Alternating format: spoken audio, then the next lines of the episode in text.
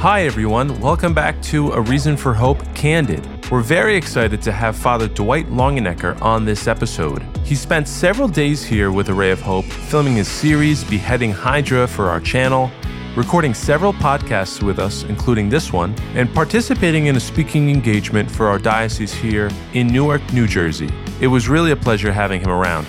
Our executive director, Mario Costabile, interviewed Father Longenecker on a previous podcast episode titled Understanding Our Secular Age, where we learned more about his background, in particular, how he moved to England and became an Anglican priest. Now, you may or may not know that Anglican priests are allowed to be married. Then, over a 10 year period, he was inspired to become a Catholic priest. He received a dispensation from a bishop in the United States, allowing him to become a priest and still be a married man. Mariama, Ryan, and I had the opportunity to just sit down with him and ask him questions about what it's like to be a married Catholic priest. We hope that you enjoy this candid interview with Father Dwight Longenecker.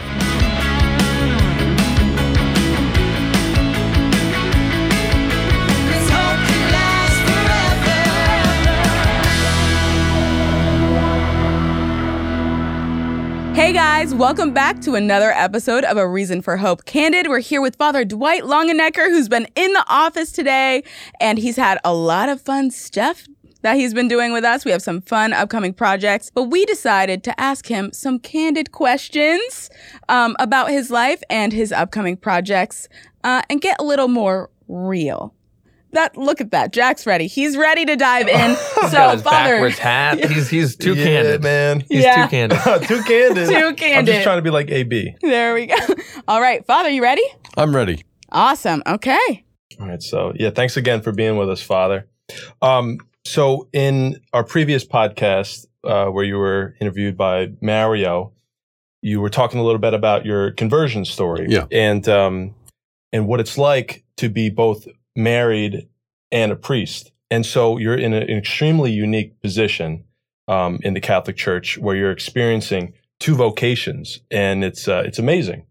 And uh, and and we learned that it's it's it's more so. Um, it's not doctrine. It's uh, well, a discipline. a discipline, and that Yeah. that is the reason for the exception.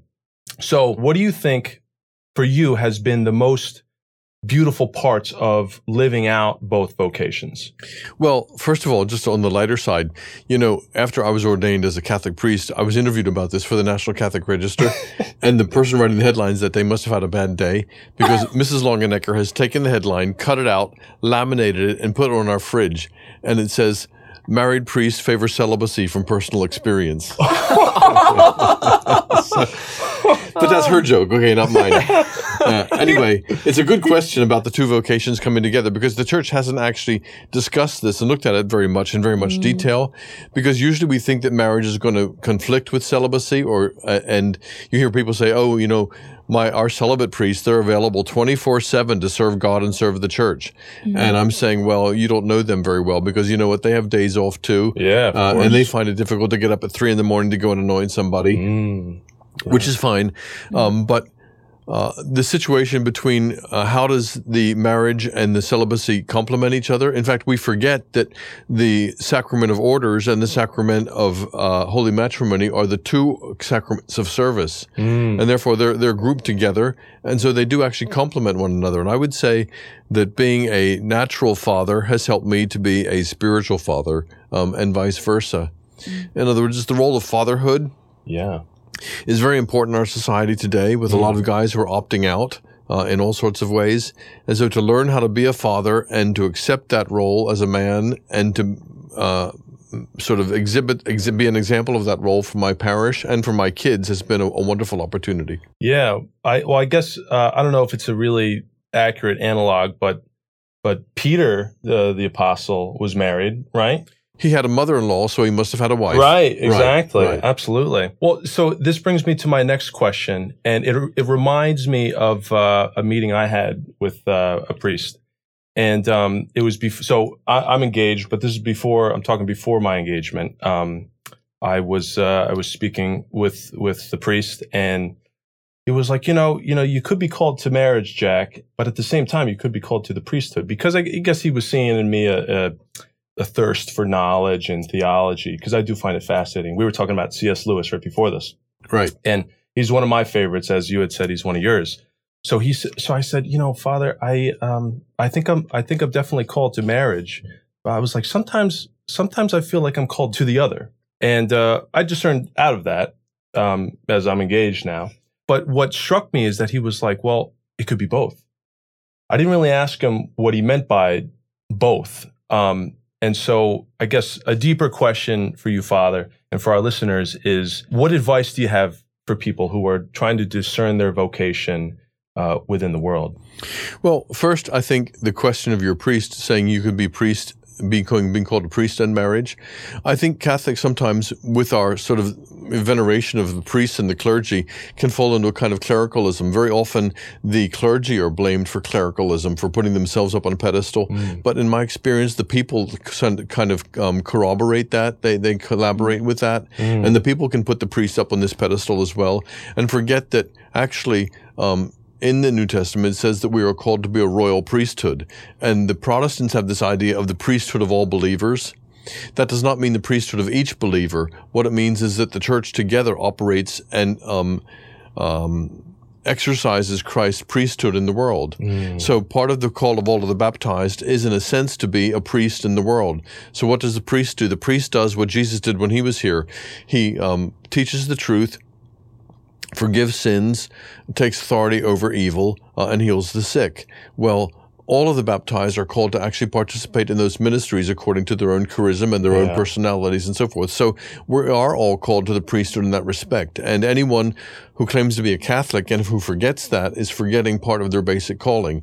And that might actually help um, with the second part of your question, how does a person discern their vocation? Well, they're called, first of all, they have their primary vocation, which is to exercise the ministry of the baptized, to do what Jesus did when he was here, to heal the sick, to forgive sins, to take authority over evil, um, and to teach the truth. So that's the primary vocation we all have. How you actually do that is your secondary vocation. For a lot of people, it'll be through marriage. A lot of people, it may be through their work or their career, but that's what we're all called to do. So maybe that's an answer to your question. hundred percent. And and the only um, thing that I ran across that really helped me to gauge what the priest I was talking to was saying was, and what you were talking about reminds me of it. I remember reading uh, one of Dr. Scott Hahn's books, and he said that every priest is called to be a father, and every father in the vocation of marriage is called to be a priest in, Right. a, in a certain sense. So uh, the priest uh, in the religious life is a spiritual father to all his spiritual children in his parish in the church and the father with actual physical children um, uh, he's called to to bless them and anoint them and raise them in the way of of jesus There is also a complementarity between the celibate ministry in the church and the married ministry in the church.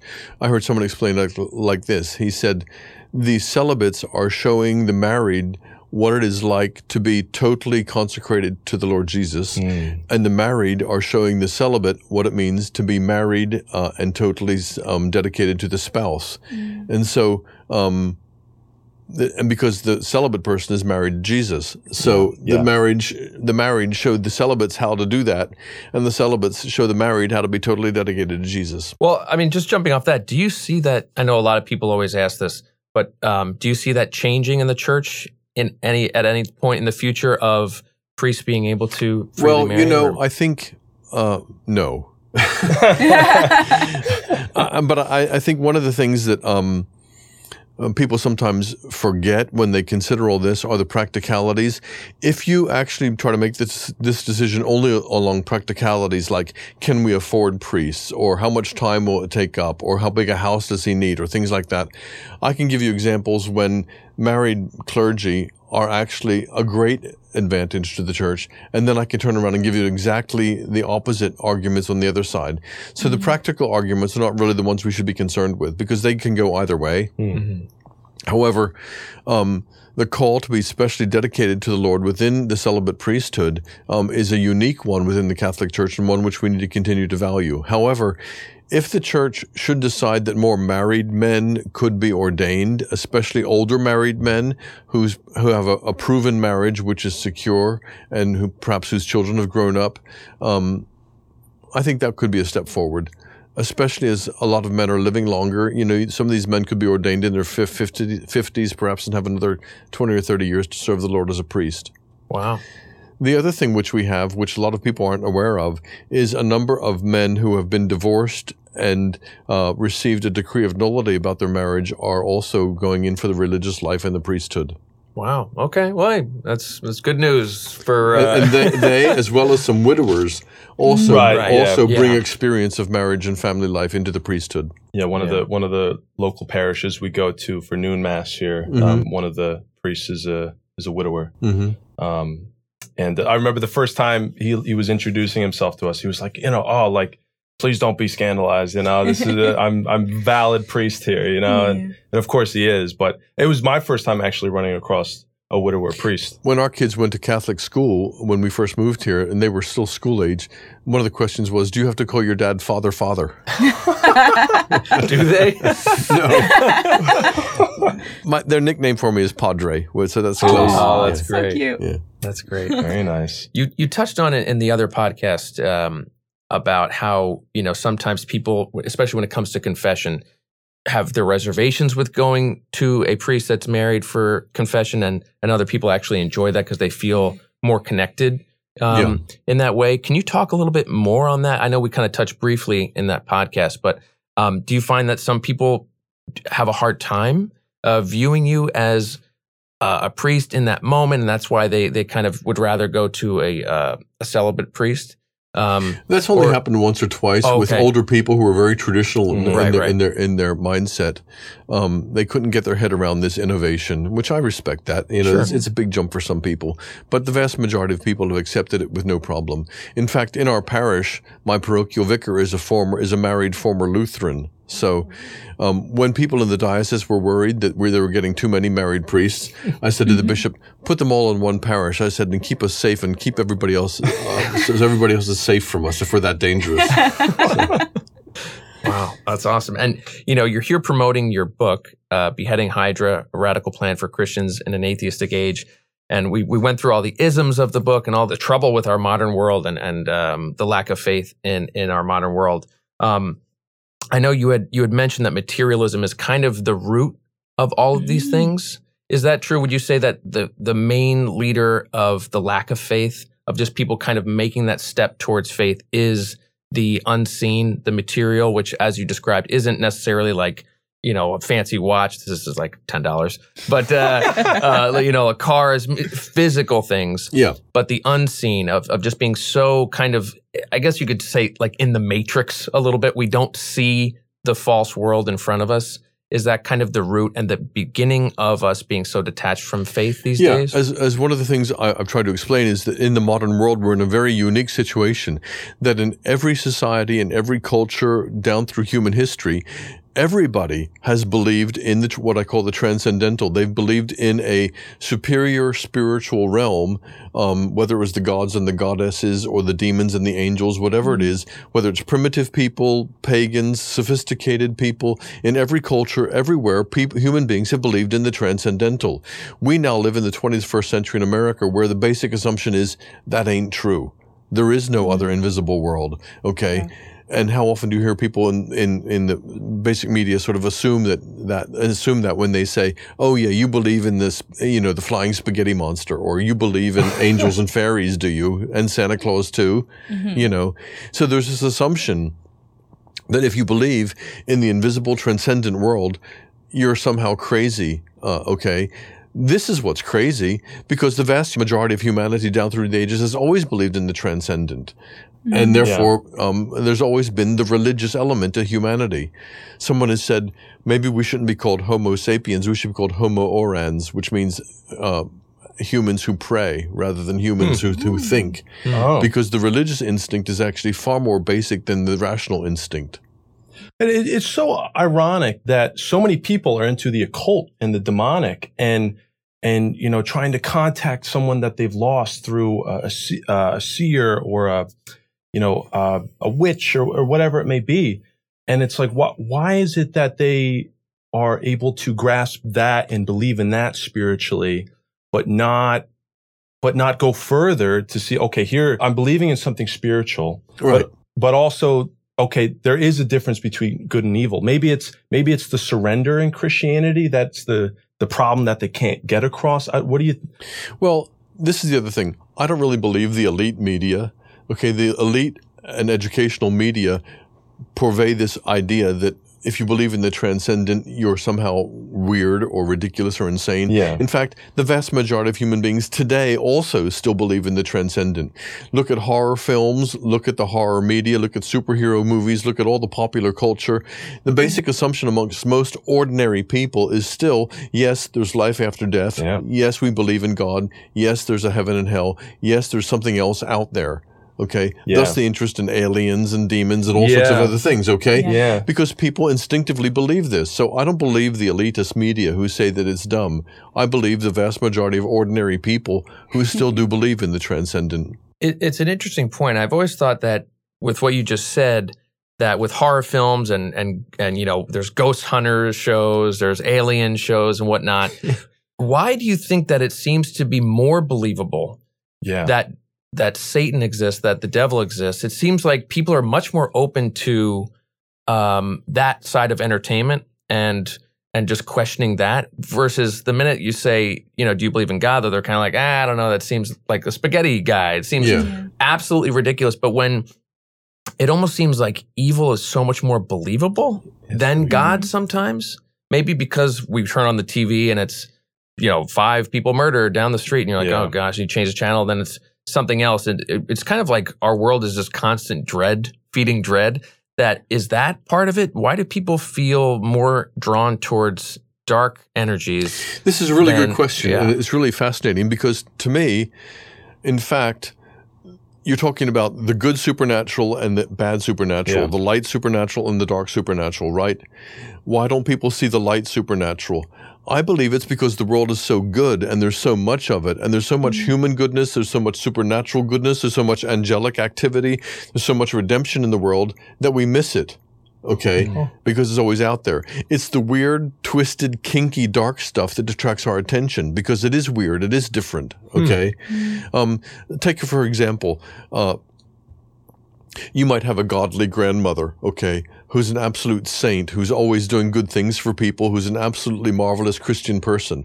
Everyone would say, Oh, she's a marvelous Christian person. Isn't she wonderful? But they would not say she's filled with the Holy Spirit. Okay, because they take her goodness for granted. However, if you mm-hmm. have some uh, niece who started dabbling in the occult and starts going around wearing black clothes and black fingernails and getting spooky, everybody will say, "What's wrong with her? She's Right. she's weird. She's she's going into the dark side because she's being weird." Because that's been attracted attracted to her. Mm-hmm. So we don't see the goodness around us, but we do see the evil.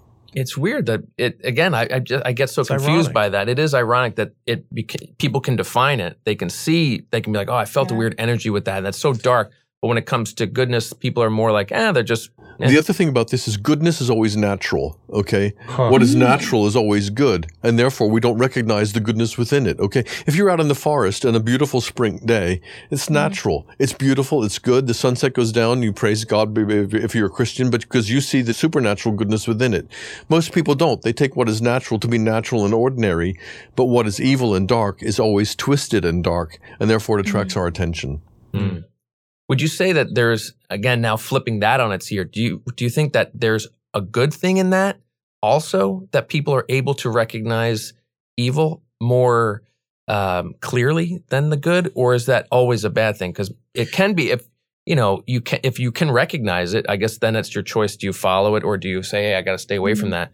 But is there a good in that? I know we had spoke we had earlier about it kind there's of an interesting connecting. story by the English novelist Graham Greene, and he sets this all up. And he's in a train, and this guy tells the story about how this man in black stepped into the carriage and sat next to him, and he was wearing all in black and was uh, you know had a was dressed up to here with a black scarf on, and he was kind of spooky. And they got talking about God and atheism, and the man in black was being very mysterious, and uh, he uh, finally said, "Oh yes, I believe all of that." He said. Uh, and then the, the, the, the questioner said, Well, why do you believe all of that? And then he revealed that he was a Catholic priest, and he said, Because I'm an exorcist. Wow. okay. In other words, it was the evil that he saw which actually drew him to believe in God and the good Yes. and give his Mhm. life to, to, to, to serve God's service. Gotcha. Okay. Yeah. So that answers that question. Well, if there's like an extreme, like evil, right, that's present, there has to be an extreme opposite, an all goodness. Yes. Yes. Right. So if we follow the logic of there is evil, there must be the exact opposite. But it's harder to see, as you said, Father, because it's natural, right? Like how often, right, like you were saying, we're in nature and we're like, oh, we're not like taking in the moment as much because it's just our everyday. Even when it's rainy, it's like sometimes the rain smells good, right? It's just like natural. Um, but I kind of wanted to touch a little bit on this like idea of uh, all the isms. And you said materialism is the uh, most pervasive ism, which I found interesting because I've I've been hearing a lot, right? Or we talk a lot about relativism, which is just like you know this idea of you do you, it's whatever you want to do, your truth, whatever. And I work here at Array of Hope in social media, and I all of us have social media probably. Uh, most people who are listening probably have social media, and it's like it's almost bred this idea of relativism because you see all of these different opinions. People, everyone has opinions, right? And opinions can be confused for truth. Um, and so I have a few questions for you. One, how do we discern fact from fiction, truth from opinion? And then secondarily, it can be really hard, as you know, as uh, someone who converted to Catholicism, which I'm sure you felt the weight of doing that, of that decision, but also just being Catholic in the world today, you can receive a lot of backlash and spiritual warfare. On top of that, how do you remain convicted in the truth um, and discerning of it in a world that's so hostile to it? Well, about first of all, about the truth and opinion. Um, I'm not a great fan of Jordan Peterson, but I picked up some of the stuff that he said. And he's Yeah. he, he's a great prophet of our time. Yeah. Um, and one of the things that stuck with me was he said, in his sort of penetrating way, he said, "What if you never told a lie?" Mm. He said, Yeah. I, "I decided early in my life," he said, "that I would not lie at all about anything." So I took this on. I was thinking, yeah, actually, I tell little white lies all the time, you know, and I thought, I'm going to take that on board. I'm not going to lie. And that very afternoon, I was late for a parish meeting mm-hmm. and I sort of breezed in five minutes late and I said, I'm sorry, the traffic was really bad. And then I said, no, actually, there wasn't any traffic. I'm late because I was wasting time on the internet. I'm sorry, I, li- I lied to you, and Yeah. everybody laughed, you know, Yeah. because we, I, I was making, telling little white lies. Um, you know, just to make life a little bit easier, to ease somebody's feelings or whatever else. Yeah. And so, first of all, I would say with Jordan Peterson, don't lie, not ever about anything. If you can't tell the truth because it might hurt somebody, just be quiet. Okay, silence is a great virtue. We learn that from the monastic tradition. Um, so, the more you do not lie yourself, the more you will be attuned to truth. You will sense truth. You will have the wisdom to understand truth. The spirit of truth will be with you. So you will be able to understand truth and you will also have the courage to speak truth. Um, I sometimes look at Jordan Peterson and think all the sort of bricks he gets thrown at him, and I wonder how does he do it? And I thought, no, he has discovered over the years that as you tell the truth, you get more courage to tell the truth. So that's really the cornerstone of the answer to your question Okay, yeah. and the pursuit of truth in my own life, um, and therefore not only tell the truth all the time, act on the truth. Once you act on the truth, you will be, be able to discern the way forward. You will be able to discern the truth of the gospel. When you hear the truth, your ears will perk up and you go, yes, that's true and that's false. You'll be able to discern these things if you yourself are living the truth and speaking the truth. Mm, that's a great answer. And we have the the example of the many saints in the church, as you heard. I have a long litany of the saints that Yeah. we pray with, and like the martyrs did not lie. They did not. They refused to tell a lie that Jesus Christ wasn't right. Uh, they or refused to tell a lie to give up their faith just for worldly comfort for a moment because. Uh, I've been trying to exercise. I, I like Jordan Peterson too. I love psychology. I studied it. And I really am convicted in a lot of the stuff he talks about. I'm like, oof, yeah, I probably should not lie, you know? And like, it's really challenging. Yeah. It's almost scarier in your head when you're trying to do a virtue because virtue is what God wants and Satan likes to lie to you. Um, so there's those evil uh, things that are combating things as well. But we do have the saints as great witnesses. The martyrs, especially, are very convicting in the fact that they went to their death. Right, the blood of the martyrs are the seed of the church. We don't know who said that quote. So Ter- Tertullian. Okay, okay, okay. Father knows, good. Because I just can't, I couldn't find that. But um, yeah, the martyrs are great examples of how to live virtue to the end and courage and truth. And we are current day uh, saints to be, hopefully.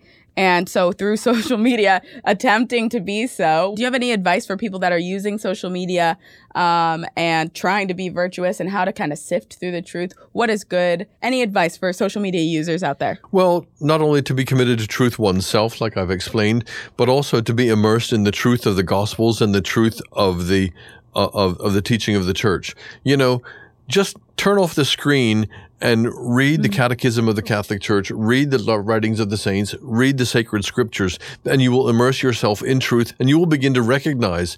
Read the epistles of St. Paul. They're so loaded with truth, stated so profoundly. Once you begin to immerse yourself in the scriptures, and this is what I'm grateful for from my evangelical Bible background, we had to memorize Bible verses, okay? So, when you immerse yourself in the scriptures and the teachings of the church, you also will be able, you're putting up all of the filters in your mind and your heart mm-hmm. to be able to understand the truth that's coming at you. And you're right. It's coming at us from Wikipedia, from movies, from TV, from social media, from billboards, from advertising, all of it. And mm-hmm. 75% of it is lies. Okay. Yeah. It's just mm-hmm. lies dressed up in very attractive ways. And we have to have the, the ability and the brains and the heart and the knowledge to filter through it. Yeah, awesome. I have one more question before I hand it back to the boys. This is just a fun one for my personal reference. Uh, who are your favorite saints? I want to know. Okay. Saint Therese of Lisieux, Saint Benedict of, of Norcia. Okay. And I've written a little book called Saint Benedict and Saint Therese, which compares Yeah. the, their two lives together. Also, um, I'm always discovering new saints. Okay, Yes, I love this. so um, I've recently really become attracted to uh, Saint Gemma Galgani Yes. uh, and also um, Saint uh, Gabriel Possenti, two young uh, Italian saints who I came across them because someone gave me a relic of Saint Gabriel Possenti. yeah.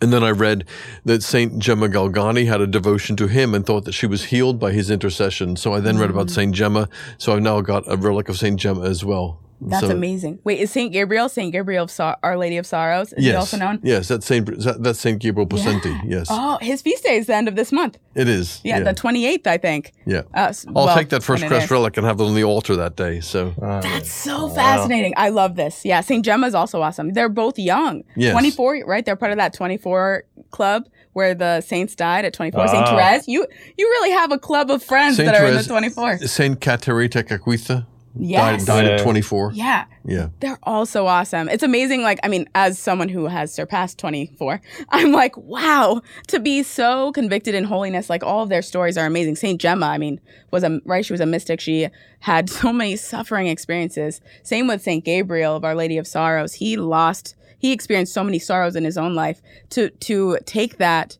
um, and, and understand that it was God's permissive will in the moment. I think that's the, the connecting factor of Saint Kateri, Saint Therese, Saint Gabriel, and Saint Gemma. All of them understood their suffering was allowed by God for their holiness. And I think that is so difficult in our time, which probably adds to the isms, right? The materialism adds to the comfort, right? We want, we desire comfort. And in America, we're very comfortable. I mean, I order my Starbucks and if it's not ready on time when I get there, I'm a little perturbed. Um, but like, yeah, these saints go against the grain. Um, And Saint Therese also had this ruthless honesty about herself and her situation. Yeah. Saint Therese is, is beautifully, simply, innocently honest, and it just cuts right Yeah. through to everything.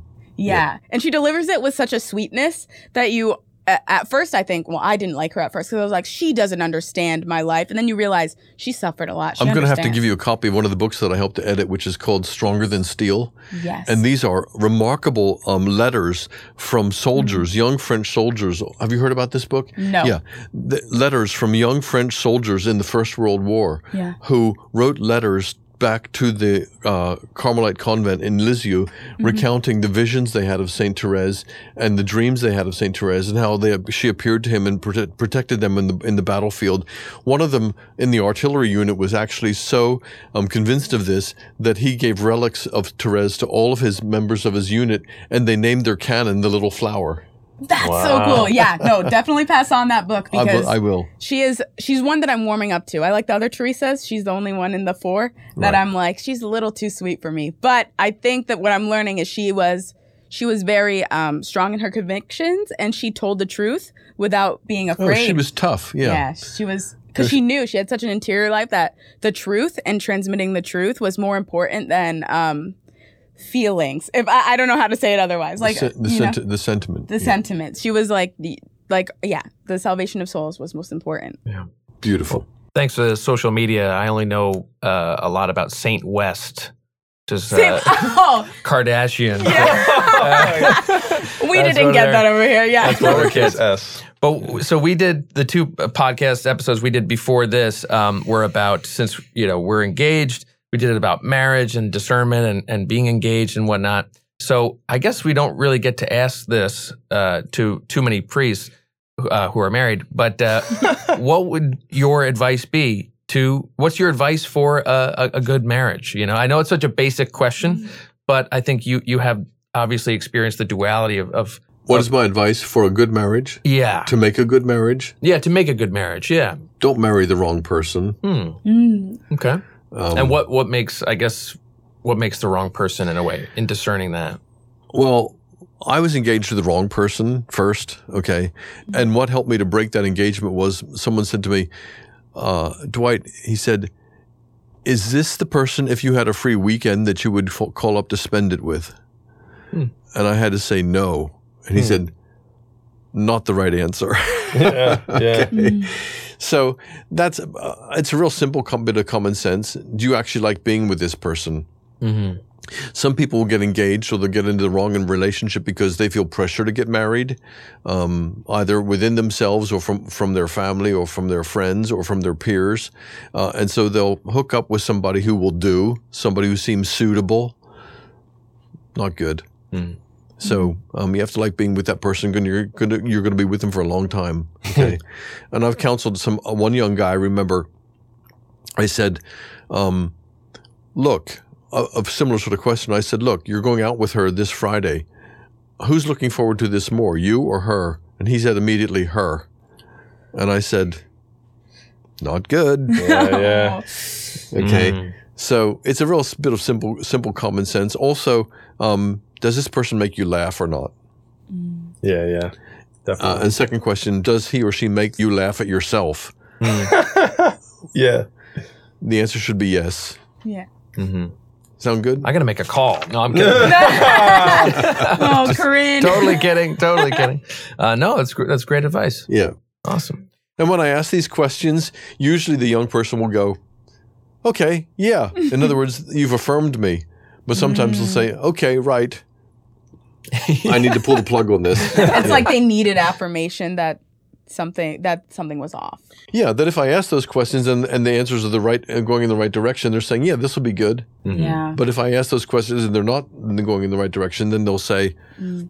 I need to pray for the courage to pull the plug on this. Yeah. Yeah. And it's okay to ask that question, though. I think a lot of people are afraid to even ask themselves that Mhm. question because then, like, am I because I'm asking this? Is this a sign that I I don't want to marry this person? But I think it's I think that's totally fine. You should be just as you would with your Yeah. faith, constantly a daily Absolutely. checking in with yourself. Um, There's a big reluctance am- amongst young people in their 20s today to make that commitment and to actually look to, uh, and I understand that. Um, my our oldest son is in his late 20s, and um, he'll say, you know, I might live to be 80 or 90 years old. You know, I'm going to live longer than you- than your generation did. This relationship might have to last for 60 or 70 years, and I'll say, yep. yeah. Yeah. Which is good because he's taking marriage seriously. You know, he's he's not actually going into it saying, "Well, if I don't Yeah. like it, I can get a divorce." right, so, right. Mm. So that's good. Yeah. So, um, I, I, I have one other question for you, Father, because we're running out of time here. Um, and it's a question regarding evangelization, uh, especially because here at Array of Hope we're so um, engulfed in trying to evangelize uh, the people of the faith and people who have left the faith because it is the new evangelization after all. And you mentioned Jordan Peterson, who uh, I'm, you know, I, I, I love Jordan Peterson. I, I think he is, I mean, he's, he's helping people in, in a very powerful way. And it's almost like he's the bridge, uh, not the bridge, but he is a bridge between the athe- atheistic world and the theological world or the spiritual world in a really weird way. Um, and I, I don't know if you saw his interview with, with Bishop Barron. Um, he did a couple of them, but I, I, just remember in that interview, he challenged Barron. And uh, I, I, can't remember uh, how the bishop responded, but he challenged him and he said, you know, why is it that so many people are, are leaving the church? And how is it that, that, that we as a church aren't able to hold on to those people? And, you know, while we see a secular person like Peterson, who may have converted, may have not, and, and is, that's, that's his own heart drawing people back, you know, healing families, healing relationships. And it might be a little bit of the, you said in the other interview, um, I can't remember the third part, but moralistic, therapeutic. Deism. Deism. It, it, it seems like it might be a little bit of that, like self-help kind of, kind of deal. And, and not to bash any of that because that is great. But, but if you don't have God in it, it's, it's like not the, it's, you don't get the full healing, the full fulfillment of joy. So I guess my, my question is, you know, why is it that a secular uh, phenomenon is drawing people back to their faith. I mean, even me, to to a certain degree, drawing me to my Catholic faith even deeper than than a, than even more so powerfully than some Catholic writers or theologians or priests or uh, uh, mystics, what have you. Jordan Peterson has a great ability to, speak, first of all, to be honest, like I said, but also to speak common sense. He's saying mm. stuff which people are not saying, but everybody knows deep down. Yeah. Mm-hmm. Okay. Like clean Amen. your room. Okay. Amen. Yeah. And stuff like that. uh, and so he has a huge appeal for that because our world is so full of lies, like I've been saying in social media, entertainment, and so forth. So he mm-hmm. speaks straight to people, and nobody else is saying that stuff to, to people, which is Yeah. which is good to hear. But also, he has a deep mm-hmm. understanding of the connections between psychology, literature, uh, and mythology, and therefore with religion. Yeah. Yeah. This is also one of my big my big interests as well is uh, popular culture, literature, films, Yes. television, and so forth, and where we are seeing and sensing the transcendent within those those media, and nobody else talks about it, but Jordan Peterson does. Yeah. So he does these great seminars, for instance, on you know the meaning of Peter Pan. Yeah. Disney movies. You know, yeah. And, they're stuff like that. Yeah, Yeah. And, and people are going, "Whoa, this is really interesting stuff," or you know, what's really going on in the story of Little Red Riding Hood or Yeah, something, you know? yeah. And people Lion really King. latch onto that, you know, Yeah. uh, which is which is really valuable and a great way to be um, evangelizing. I've tried to do it a little bit with my um, YouTube channel, which is called Myths, Monsters, and the Mysteries, drawing together the paranormal with monsters and literature and myth, and then connecting it with the Catholic faith. Very cool. I just have to find the energy to do a few more episodes. Oh, Yeah. got to keep doing it. That's You awesome. gotta let us know so we can watch them. yeah. yeah so it's it's it's it's a value it's it's a it's a very potent mix that he's put together there which is popular for people and the fact that he is not speaking as a priest um is in, in is to his benefit Yeah, absolutely. Uh, but I, I think one thing that um, I think uh, Barron actually brought up was early on in his life, um, in schooling, even in Catholic schooling, theology uh, class or in religion Barron's class. or in peterson's uh, Barron said this. Yeah. Barron said this that in theology, religion class, that he it it was the equivalent of like a gym class. Like the teacher wasn't conveying the severity or the seriousness of theology of religion to the point where it's like okay, science and mathematics and literature and bada bada ba. Those are those are the real subjects in theology. Well, it's like okay, if we you know if we got to like go rehearse for the Christmas pageant, let's take out theology class. You know. Mm. And so I think that's that's a huge issue because I, I remember experiencing that. Not in every class, but definitely. Well, I think something that Jordan Peterson has on him is that he's so excited about what he has to say. He's so passionate about it, right? You can see that he means it in his very bones. Like almost you can hear it in like his the quiver in his voice when he's talking about like right the existence of God or even like truth. Yeah. You can hear it deep down. And I think that um I mean we know that there's a crisis in the church with um uh, just like even Catholics not believing in the true presence or other facets of our faith. Like if if other Catholics actually, not even priests, because you devote your life to it, so you do believe in that, right? But if we had other Catholics, all of us, if each and every one of us Catholics lived our faith Yeah. and believed it, and Yeah. with enthusiasm, not that cheesy joy like uh, we had in uh, past episodes where it's just like you're always smiling because, well, like we talked about with the saints, they suffered. Yeah. But um, if we lived our Catholic faith with an understanding and a joy and an enthusiasm that we wanted to just, we just exuded the gospel because we ourselves believed it and every day of our lives was just a reliving of the presence of God, then other people would be attracted to it. The historian Joseph T. Stuart has written a book called Rethinking the Enlightenment, uh, which I've referenced in, in my book, um, Beheading Hydra. And he makes a very interesting point. He says the church has always had three ways to respond to the secular wisdom or secular lies that are out there. The first has been a direct head-on confrontation, uh, where they've used all the big guns of the church to try to counter this lie, uh, even sometimes using the literal big guns and going in and having the Spanish Inquisition and you know burning people and so forth. He says never works.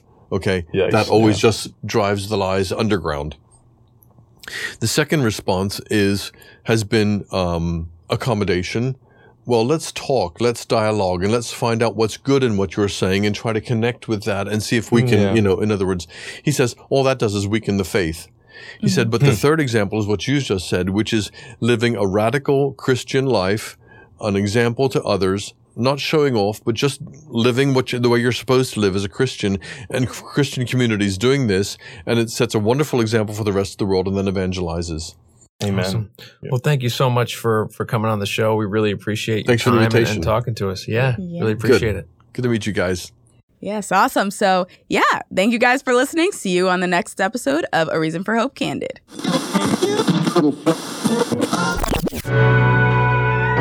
Hey, everybody, we got some exciting news. We have a whole new Array of Hope app and channel, a video destination where everyone can find meaningful and inspiring videos and resources to help bring them closer to God. This is available on your desktop, Roku, Apple TV, iPhones, and Android mobile phones and tablets. This channel has movies, short, faith filled segments, live events, and programs. You've got to check it out. Sign up by going to watch.arrayofhope.net and then download the app at the App Store by just typing in Array of Hope. Hey, everybody, thanks so much for joining us for another episode of A Reason for Hope Candid. Next week's podcast episode features Mario Costabile's interview with Sister Miriam James Heidland. They'll be discussing some of Sister Miriam's story, the importance of God's love for each of us, how to come to terms with His love for us despite our brokenness, and the immense healing that can be experienced through God's love. If you haven't already, be sure to follow our podcast so you're always in the loop for new releases. Also, make sure to follow Array of Hope on social media and check out our music. You can find all this information in the show notes for this episode. Thanks again for listening, and we'll be with you next week for our interview with Sister Miriam James Heidland titled Loved as I Am. Until next time, peace be with you.